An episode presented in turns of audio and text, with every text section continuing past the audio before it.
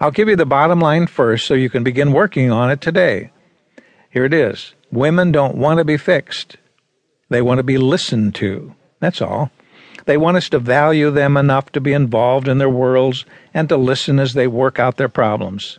Most women don't even know what the problem is until they start talking about it, and then as they continue speaking from their hearts, they usually discover what the problem is and how to fix it on their own. That is so mysterious to us. They give us the tiniest little opening to help sort things out, and we jump in with our advice and become part of the problem. Can't explain it, I just know it's true. So I encourage you to carefully listen to some open ended responses I'm about to share with you. Then rewind your playback machine and listen to the list again. Write these responses down and review them often. When your wife shares an emotional message with you, she doesn't want to hear a typical male three point action plan. She wants to know that you're listening and that you care.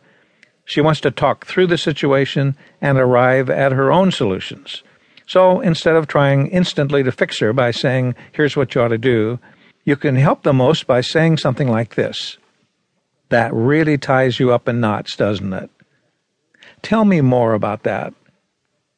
That was frustrating, wasn't it? My, my. And then what happened? And what else do you feel? That was real difficult, wasn't it? Isn't that something? For goodness sake. I'll bet you couldn't believe that, could you? I'll bet you felt helpless, didn't you? That made you so sad, didn't it? What else did she say? How did that make you feel? How about that? Did you expect that? That must have really hurt. You see what we're trying to do here? We're not trying for the instant fix. Giving advice in the form of a three point outline is not the way to minister to your wife's heart. She wants and needs to be listened to empathetically. That means being quiet and letting her talk. It means encouraging her to explore her thoughts more deeply by using these short responses and then continuing to listen. When a husband flings a quick little helpful insight to his wife without truly listening to her heart, she feels that her feelings are being rejected. And feelings are part and parcel of who a woman is. If you try to fix her continually, then she'll eventually stop sharing her feelings because she doesn't want another lecture. So the more you can feel her feelings with her, the more she will know that you understand and care. It's a powerful principle. But you'll have to put a reminder somewhere and deliberately practice it, because for most of us, empathetic listening does not come naturally. We have to work at it. One of the mysteries of womanhood is the fact that wives often ask their husband's opinion only to instantly reject it. It's not something we can fix. It's just the way God made them. For instance, a woman might ask her husband as they are preparing to go out, what shoes would you like me to wear, the blue ones or the brown ones? And he says, uh, You look terrific in either one. You choose.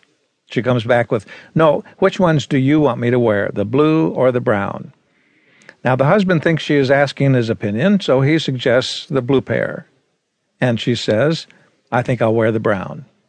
Or the couple goes into the theater or ballpark where the seats are not assigned. The husband, wanting to honor his wife, asks, Where do you want to sit? She replies, Where do you want to sit? And the husband comes back, I don't care. Where do you want to sit? She says, I don't care where you want to sit. And finally, the husband, who thinks his wife is asking his opinion, says, How about here? And she says, No, let's go down front. Barb and I like to go to dinner together, and as we leave our driveway, I will ask her where she wants to go to eat. She says she doesn't care and asks where I would like to go. I say, I don't care. Where would you like to eat? She replies, I don't care. Where would you like to eat? Now, it sounds like she wants to know where I would like to eat. So I'll say, How about Ivar's Fish and Chips? To which Barb replies, Yuck, let's go to pizza. Another thing I hate to do is offer my opinion on when to leave for the airport because I know it will be wrong. Barb says, When do you want to leave? And I believe the Bible clearly teaches that we are to be at the airport one hour early, so I say uh, 11:30. And she says, "How about noon?" Well, if she already knew what time she wanted to leave, why didn't she just say so?